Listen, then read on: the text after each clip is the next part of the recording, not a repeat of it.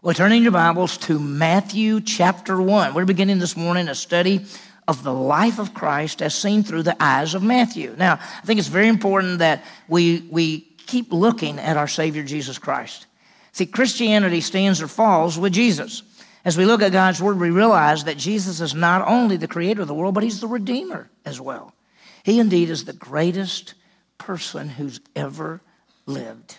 He's the greatest person who's ever walked on this earth, not just because of his work, because when we think of his work, we think of him as the Savior, as how he died on the cross and paid for sin and rose again, but because of his person, of who he is. He is the Almighty God, the Prince of Peace, the King of Kings, the Creator, and the Sustainer of all things. My prayer is this that as we begin this study, that we're gonna, we're gonna see Jesus maybe even more clearly than we've ever seen him before. Because we, we read it, you know, we read Matthew, Mark, Luke, and John. We talk about Jesus. The letters all deal with Jesus. I mean, it's just, uh, we look at the Old Testament and it, it talks about the coming Messiah, but we want to see him. And Matthew's going to present him in a certain way. Matthew's going to show us Jesus as the King of Kings, the Lord of Lords, the King of the Jews. And uh, as we go through this, we'll take time. We're going to go, there'll be some passages we go slower than others. Now, most of it's narrative, as you know, because this is the, the gospel, and, and we're going to, the gospels, and we'll see how it fits together. This morning, we're just going to get an introduction. And we're going to look at the life of Christ and through the gospel of Matthew. And our goal, of course, is to know our Savior. In fact, here's what I want us to think about. I want us to think about to know, to know His power and His love and His grace. We want to know Jesus as we realize his power his power to create, his power to conquer death, his power to die and to rise again and, and do all that. His power is the King of Kings and the Lord of Lords. We want to know his power, but we want to know his love as well. His love to feed the multitudes, the love to look at them as seeing the people as sheep without a shepherd, his love to have compassion for the lost and the dying world is love enough to die for us and to pay for our sins and rise again. And finally, we want to know Jesus as we see his grace. The grace of God that brings salvation. We saw last week, for by grace you have been saved through faith. The grace of God that offers eternal life as a gift based simply on faith. So as we look at Matthew, we're going to, at the Gospel of Matthew, we see Jesus of Nazareth, the Messiah, the Redeemer, the Savior, and the King. And when we think about the fact that he's the king, then we are servants of the king. And we want our lives to count for Jesus Christ. And one day, when he rules on this earth as the King of Kings and Lord of Lords, we want to be ruling with him. And we'll talk more about the idea of ruling with him as we go through our study. You know, how we view things makes a difference. And you could look at somebody or something and you can see it one way and somebody else sees it another way. Let's think about, let's think about people for a second. Let's just think of President Trump. Some people see him as the President of the United States. Some people see him as a father. Some people see him as a husband. Some people say he's the best president we've had in years. Some people say he's the worst president we've had in years.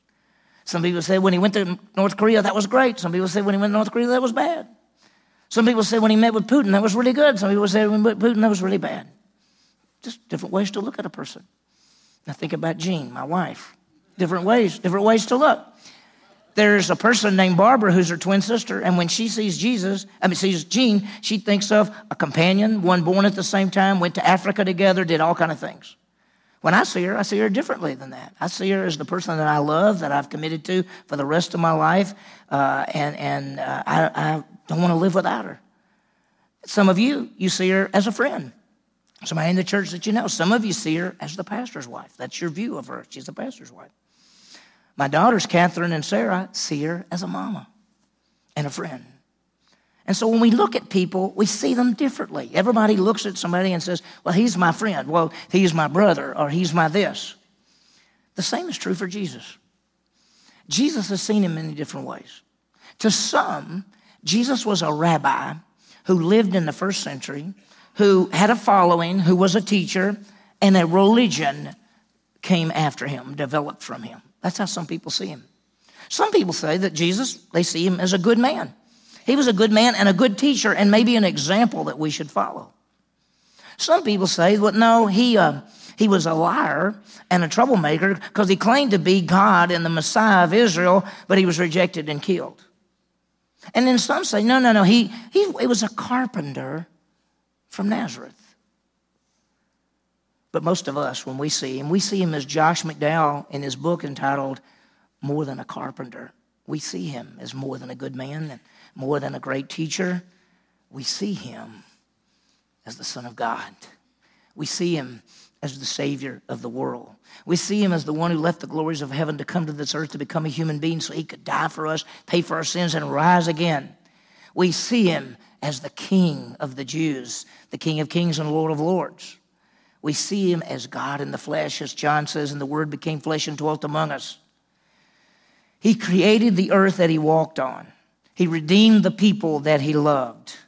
And one day, he will rule as the King of Kings and the Lord of Lords. As we begin to study this morning, we want to see Jesus through the eyes of Matthew. Now, be real careful when we start talking about Gospels because people say, Gospels, that's the life of Christ. No, no, it's not the life of Christ. It's selected events of the life of Christ. Our focus in the weeks to come will be the Gospel of Matthew. As Matthew was one of the 12 chosen by Jesus. He was with Jesus for about three, three and a half years. We want to see what what he says about Jesus Christ. The book, of course, is the first book written in the New Testament. I remember I, I, trusted Christ and somebody gave me a Bible, and of course I started with, you know, you start the first, first of a book. Somebody told me there was an old part and a new part, so I started with the old part and I went Genesis and read that, and Exodus and read that, and then Leviticus got slowed down, so I decided to go to the new part, which was Matthew. And, and so I started reading Matthew, and that, and, and uh, that was the first book I ever read. 28 chapters showing Jesus as the King. In our study in the weeks to come, we're going to go verse by verse, passage by passage. It's going to take us a while, as you know, right? Because I talk so slow, it's going to take us a little while to go through this. Matthew shows Jesus Christ as the King of Kings, the King of the Jews, the Messiah, and the Savior. Let's talk about how it fits together for a second. When you think about the New Testament, there are three parts to the New Testament. There's the history section. A lot of people just say the Gospels, but the history section is really the Gospels in the book of Acts, and that gives us history Matthew, Mark, Luke, John, and Acts. And, and, and Acts gives us the first 30 years of the church. So there's a history section of your Bible, which is the first five books of the New Testament. And then there's the letters, and that's Paul's letters and Peter's letters and John's and Jude and James, and then a guy who wrote Hebrews, which we don't know who wrote that, but those are letters, and they're teaching and encouragement and instruction, and there are a lot of great letters. We just finished Second Thessalonians, we looked at First Thessalonians, just, just, just full of stuff. And then the last section of the New Testament is what we call the prophecy, and that's the book of the Revelation. It's Revelation. It gives us the future events. It talks about the return of Christ, and we spent a good bit looking at that when we studied the Gospel, um, when we studied the book of Daniel, because they go together. And so when we think about the Gospel of Matthew, it fits in the historical section, the history section, because it deals with the life of Christ. As I said a while ago, selected events. And when you think about the Gospels, there are four of them Matthew, Mark, Luke, and John. Now, this is not new for any of us, but think about it Matthew, Mark, Luke, and John. And when we say Gospels, it's a little confusing sometimes because sometimes you might say to somebody, What do you think the gospel is? And they'll say Matthew, Mark, Luke, and John. And what you're actually saying is, No, no, I'm talking about the gospel message that's found in 1 Corinthians 15. And see, the word gospel is evangelion. It means good news. We get evangelized or evangelon from it. That's how it, the literal translation. And so there is a good news about Jesus. Matthew gives us a good news about Jesus. Mark gives us a good news. Luke gives us a good news. John gives us a good news. And then there is the gospel, which is the good news message, which is the death and resurrection of Christ, and of course, faith in him. And then I don't know if you realize that there's a gospel of the kingdom, which is found in Matthew. There is the everlasting gospel, which is found in the book of Revelation. So when you say the word gospel, it could mean a number of things. It means good news, but you got to look at it and see good news about about what? Where does it fit? And so we're looking at the gospel according to Matthew. There are four books dealing with this good news. Now, why are there four gospels? And most of you know this story. I had never gone to church, but once when I was six and once when I was 12, I trusted Christ as my Savior. My good friend, his name was Ray Bridges, gave me a Bible. It was one, a little bitty Bible. It had K L U in the front of it. And I said, What does that mean? He said, It means keep looking up because Jesus could come at any second. And so I had this little Bible. And of course, I, it, I, all I had was it was a New Testament. So I, I read Matthew and I, I liked it. You know, and then I read Mark and I liked it. And I read Luke and I like and I read. But you know what I said to myself? I said, these books are very, very similar. I mean, Matthew and Mark and Luke are really almost alike, or they seem like they are. And then John's a little bit different. But so I went to my friend Ray and I said, "Hey Ray, I, I you know I just read those first four books, and they're pretty much the same. Why do you think there's four books?" And he said, uh, he didn't know, of course, and he went, uh, God didn't want you to miss it. So he did it four times so you would get it.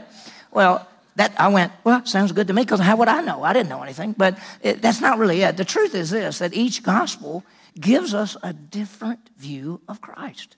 They really do. We find that in the four accounts, they all present Jesus Christ in a little bit different way. And when we're looking at Matthew, in which we, you know all the songs match this today, Matthew presents Jesus Christ as the King the king of the Jews, the king of the king, king of kings, the king of the world. Uh, he's a descendant of David, is going to sit on the throne of Israel and rule the world, the one who fulfills the prophecies. When we looked at the book of Daniel, you remember at the very end of that big statue, this mountain came, and this mountain came that was a kingdom that would rule the world. That kingdom is Jesus Christ as the King of kings and Lord of lords. So let's think about the Bible for a second, because there's a plan. We know the story of the Bible is how the perfect God brings sinful man back to himself using his son, Jesus Christ. Now, you can get all complicated and everything else, but the bottom line, the story of the Bible is how God, perfect God, takes fallen man and brings us back to himself because we're the ones that moved away, we're the ones that sinned, we're the one like sheep have gone astray. He brings us back to himself using his son, Jesus Christ. Jesus came and died on the cross and paid for sin and rose again. Whoever believes in him will never perish but have everlasting life. Now, what we find, this Messiah Jesus, this Savior Jesus, this King Jesus, in the Old Testament, it talks about him. In fact, the Old Testament is a foreshadow of the coming Messiah. It goes all the way back to Genesis chapter 3, verse 15. You remember when Adam and Eve sinned? They, they fell short. They sinned. They did what God told them not to do. Don't eat from the tree of the knowledge of good and evil. They ate. They sinned. They ran off and hid. They, they, they, it was just terrible. Jesus came. And of course, then he said to them, I've got a plan. And he said to Satan, who was right there, he said, The seed of woman will crush the head of the serpent. And the seed of woman is the Messiah, is the Savior. So, all the way back to Genesis chapter 3, verse 15, God actually says, I've got a Savior coming. And that promise was the seed of woman who eventually would come and crush Satan and gain the victory and be the king of the world. Because you understand that Adam and Eve, Adam was supposed to be the king of the world, and when they sinned, they lost it to, to Satan. Satan is the king of the world. He's the king of the world now, by the way. He's called the prince of the power of the age. He's the God of this age. God allows that one of these days, and it's all over with. Jesus will rule as the king of the world. And so, as you think about the Bible and how it all fits, you remember that from Adam and Eve, it went, the message was given to Noah, and then Abraham was chosen by God that through Abraham would come the Messiah. That's Genesis chapter 12, verses 1 through 3. So, Abraham had a son named Isaac. The same promise was given to Isaac. Isaac had a son named Jacob. Same promise was given to Jacob. Jacob had 12 sons, and one of them was named Judah. And Judah was promised that through Judah, the Messiah and the king would come. And then there was a man named David who was a descendant of Judah who became the king of Israel, and God promised him in 2 Samuel chapter 7, verses 12 through 17, that David, you will have a son that will sit on the throne of Israel forever. That's the Messiah. There's a promise to David that his greater son would be the Messiah. And then, of course, Daniel writes about him when he sees the visions and the dreams. John the Baptist is the one that goes before Jesus, and as Jesus walks by, John says, There's the Lamb of God who takes away the sin of the world. And so it takes us all the way up to Jesus the Messiah. That's who he is and the king and the savior. He is the seed of woman, he is the seed of Abraham, the descendant of Isaac and Jacob and Judah, and the greater son of David, and he is the savior of the world and the king. Now, what you find, and this is what makes the Bible so fun, is when you start studying that and you dig the Old Testament, what you find is there are four views of the Messiah in the Old Testament. You go, really? Yeah, four views. The Messiah is seen to be a king who's going to come and rule Israel. You go back in the Old Testament and it talks about the coming king who will rule. But the, but the Old Testament also says this, this Messiah is going to be a servant of God, a servant of Jehovah who's come to do the will of, of God. And then you've also seen that this Messiah is going to be a human being. He's going to be actually born. And then it says this Messiah is going to be God who is from everlasting to everlasting. Now, when the Jewish people studied that, they had a hard time with that they would say, How can he be a king and a servant at the same time? How can he be man and God at the same time? How does all this fit? And they, they had trouble fitting it together. I want you to see this. In, he's a king. Zechariah 9 9 says, The king will ride into Jerusalem on a donkey. That's how you're going to know he's the king. Psalms 2 says, When he comes as king, he will rule in righteousness and justice. So the Old Testament says the Messiah is the king. But the Old Testament also says the Messiah is a servant. Isaiah 42, chapter 42 and 53. There are also five other passages in Isaiah that are called servant passages, which you find this Messiah coming to do the will of the Father, to lay down his life and to pay for sin. And then you find that he's a man. In Isaiah chapter 7, verse 14, it says, This virgin will have a child, a son, a virgin. The, the Hebrew word in, in Isaiah 7 is Alma. It means a, a, a woman who's never had sexual relations. She's going to have a son. And then the Old Testament said he's going to be God, Isaiah 9 6.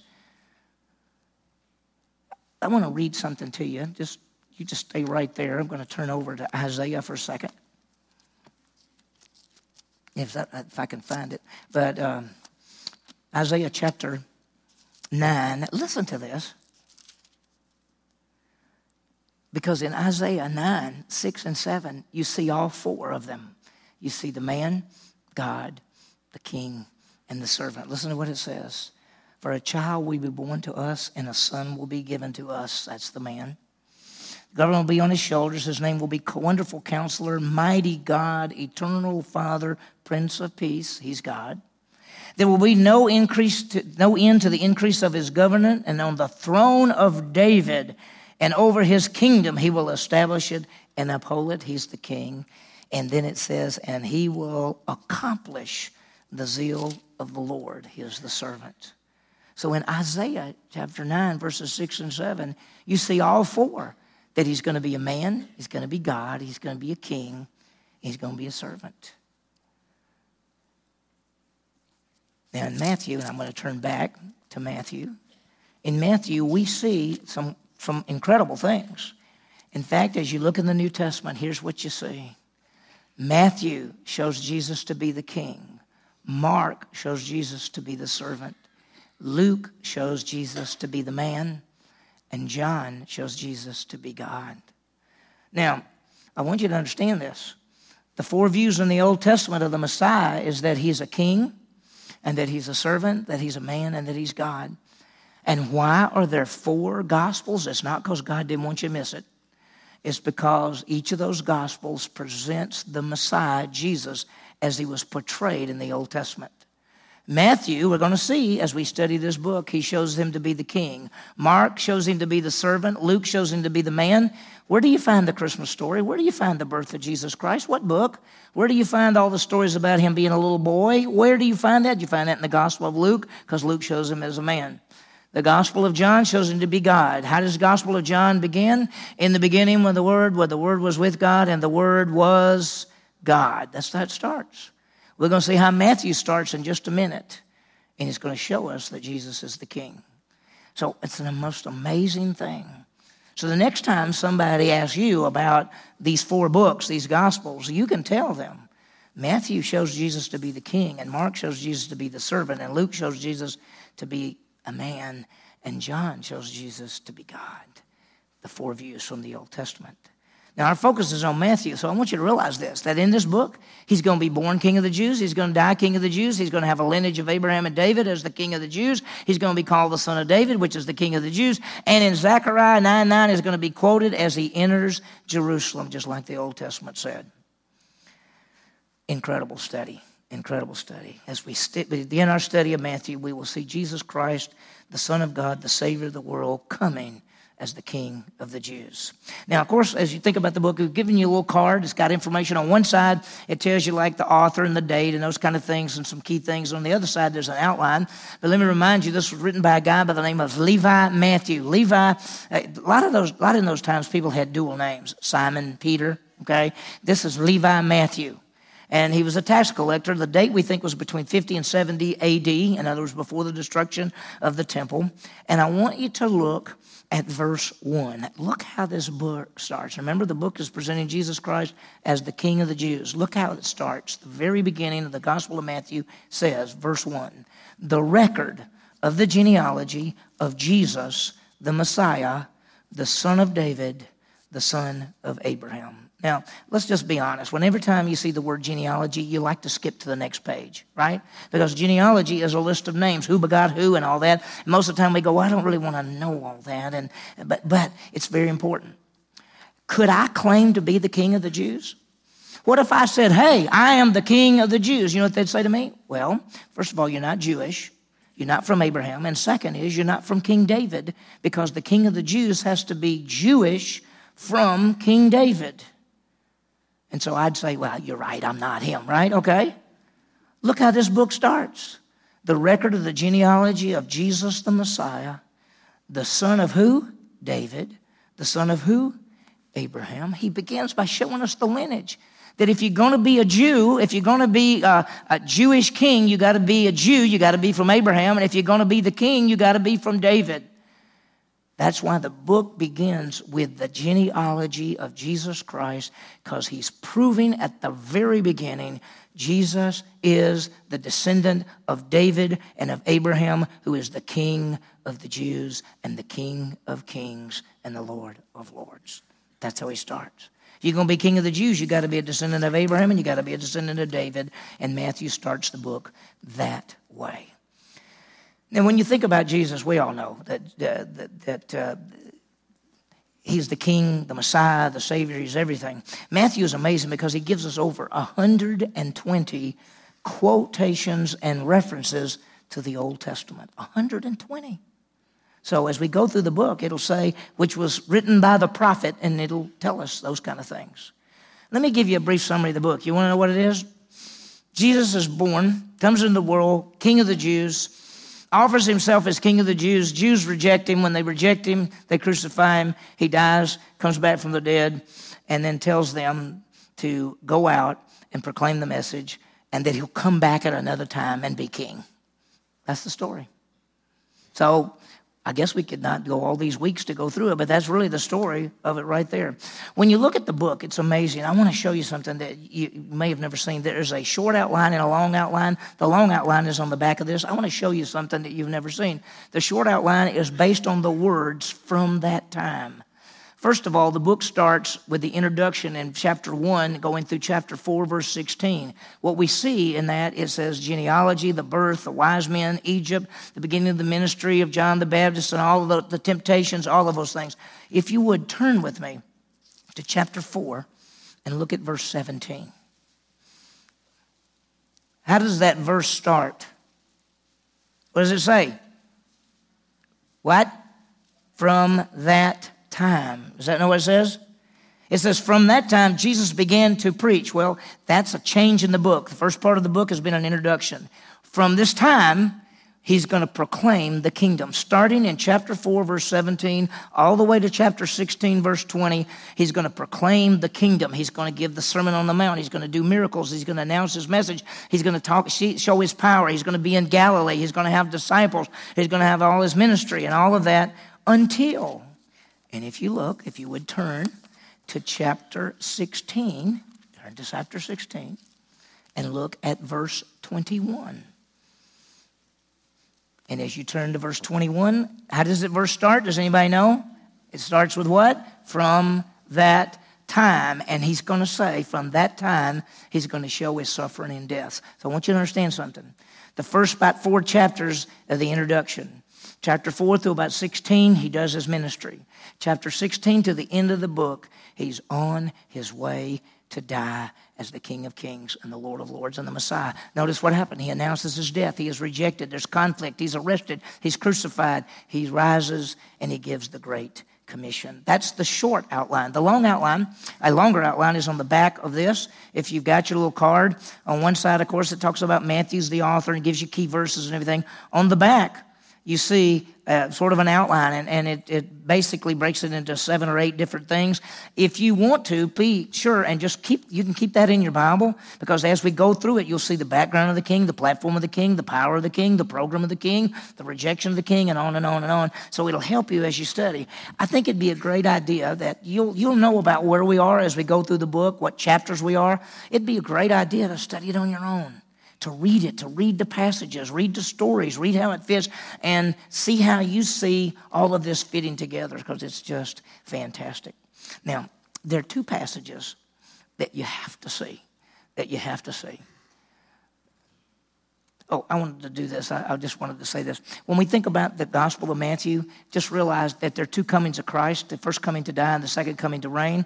And in the Gospel of Matthew, we see him coming and he offers himself as king and he is rejected and he dies on the cross, pays for sin, and rises again, sends back to heaven. The next time he comes to the earth, now, this is in the clouds, so that's a different thing. This is to the earth. The next time he comes to the earth, he comes as the King of Kings and the Lord of Lords and rules in righteousness and justice. There are two key passages I want you to see, and I'm going to go very quickly through this so we can be through. One is in Matthew 16. Turn there with me. And in fact, you may already be there if you turned there a while ago. You're in Matthew 16. This is a passage that is key. Jesus is in Caesarea Philippi, and he turns to the guys and he says, Who do the people say that I am? And they say, well, some people think you're like John the Baptist who came back from the dead, and some people think you're one of the prophets. Somebody thinks you're Jeremiah. Somebody thinks you're all this. He said, but who do you say that I am? And Peter said, you're the Christ, the Son of the living God. I want you to look at verse 18. Jesus said, I say to you that you're Peter, and upon this rock I will build my what? my church, and the gates of Hades will not prevail against it. I'll give you the keys of the kingdom. So, as we look at that passage, and we'll get to it eventually, what does he mean that Peter has the keys to the kingdom? What, what does it mean? What is the rock? And one of the great truths is notice that the church is in the future from this. He says, I will build my church. And there is a distinction between the nation of Israel and that kingdom aspect and the church, which is the body of Christ. So I want you to see that. There's one other passage I want you to look at, which is very, very famous, and that's at the very end of the book, which we all know. If you just flip over to the very end, Matthew 28, 18 through 20, it's the Great Commission. This applies to all of us. You may be surprised. I'm going to tell you something that you may have never seen. When you go through the Gospel of Matthew, almost everything in there is presented to the Jews. He says, Go to the Jews, go to the Jews. The kingdom of heaven is at hand. He has offered himself as the king to Israel. There are some places in there he actually says, Do not go to the Gentiles. You remember that? At the end of the book, after he dies and rises again, he then says, Go to every nation because he offered himself as king of the Jews. They rejected him. Now it's the church. It's our job. And one of these days he's coming back. So we'll see that as we go through it. It's so much in this book. Uh, the only place in the New Testament the word kingdom of heaven is found, it's found in the Gospel of Matthew. It's found 33 times. The kingdom of heaven is when Jesus comes to the earth and rules in righteousness. That's the emphasis of the book. There are three other places I just want to remind you of very quickly. There are three sections which are very hard, and it's going to take us a while to look at them as we go through them. It's Matthew chapter 5, 6, and 7. It's called the Sermon on the Mount. Everybody knows the Sermon on the Mount. Blessed are the poor, blessed are the meek, blessed are this, do this. There's a whole bunch of things there. How does it apply in our lives? Because there's a part that says if a guy hits you on the face, let him hit you on the other side of the face. You want to do that? Is that for us now? Is what are we supposed to do with that? Well, that's Sermon on the Mount. We'll see it. Then there's chapter 13, which is called the Mystery Parables. And he gives about 10 parables about the future. And it's more of the time in between his first coming and second coming. And then one of my favorite places is Matthew chapter 24 and 25, which is called the Olivet Discourse, in which Jesus Christ tells about the tribulation. And just because of time, we won't go there, but they ask him a question. He, they come out of the temple and they tell Jesus and they say, Look how beautiful that temple is. And Jesus says, uh, Yeah, it's beautiful, but it'll be completely torn down. And they couldn't believe it. And so they went to the Mount of Olives and they came over privately and said, Tell us, what are you talking about? What will be the sign of your coming? What will be the end of the time? What will be all this? And Jesus, in Matthew 24 and 25, tells the whole future of what we call the tribulation time period and all of those things in his second coming. So this book has so much in it. Here's the question If Jesus Christ came to the Jews and offered himself as the Messiah and the Savior and the King, why didn't they believe in him? They should know of of all people in the world, from Abraham, Isaac, Jacob, Judah, David, Daniel, John, every out of all the people in the world, who should have recognized the Messiah and the King, Jesus Christ? They should have. Why didn't they? Well, some say that they were looking for a Savior, but they were looking for a Savior to defeat the Romans, not necessarily die. And maybe they missed him there were a lot of Jewish people who believed in Jesus Christ, but as a nation, they did not. We'll see how all that fits together. So, as we begin, Old Testament shows the views of the Messiah. The New Testament the Gospels present that. Matthew shows him to be the King, the King of Kings, and the Lord of Lords. So, let me give you some quick applications. And that is this let's see Jesus as the King of Kings. That's who he is. As we study the Gospel of Matthew, he is the King and the Messiah. And one of these days, he's going to rule in righteousness and justice. And one of these days, all of us who know Christ as Savior will be with him in the kingdom. Now, let me say something in a funny way that you may, most of you know this. Some of you will rule with Jesus Christ and some will not. All of us who know Jesus Christ as Savior will be in the kingdom, but we may not rule with Him in the kingdom. To rule in the kingdom is a person that Jesus says, Well done, what?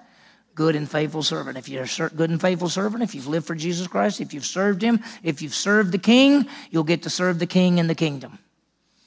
And so, what we want to do is we want to serve Him. We want to be faithful now. Second, let's trust the Word of God because it's always true and accurate in all of the prophecies and all the promises. There's over 120 predictions, over 120 prophecies, all about the first coming, the second coming, the tribulation, all of those things. So let's understand that God's Word is true. Let's trust it. and Let's dig it. And then finally, let's fulfill that great commission because that's the way the book ends. He says, take, you know, go to the nations and, and make disciples. And that's the key make disciples. And making disciples involves two things proclaiming the salvation message and training others. So we want to do that. So I hope and pray that you're going to love this. I love it. I, am so excited. I can't believe that we're getting to go through it. It's so fun. The gospel, man, it's going to take a while. So jump in, hang on, start studying. In fact, there's 28 chapters, so start reading it. If you read a couple of chapters a day, just think about that. It, you'd be able to put the book together and you begin to see how it flows. And, and there'll be places in there you'll go, I have no, I don't know what that means. Write it down. Write it down. Ask me questions. Send me stuff because we're going to be digging through this. It is going to be so fun.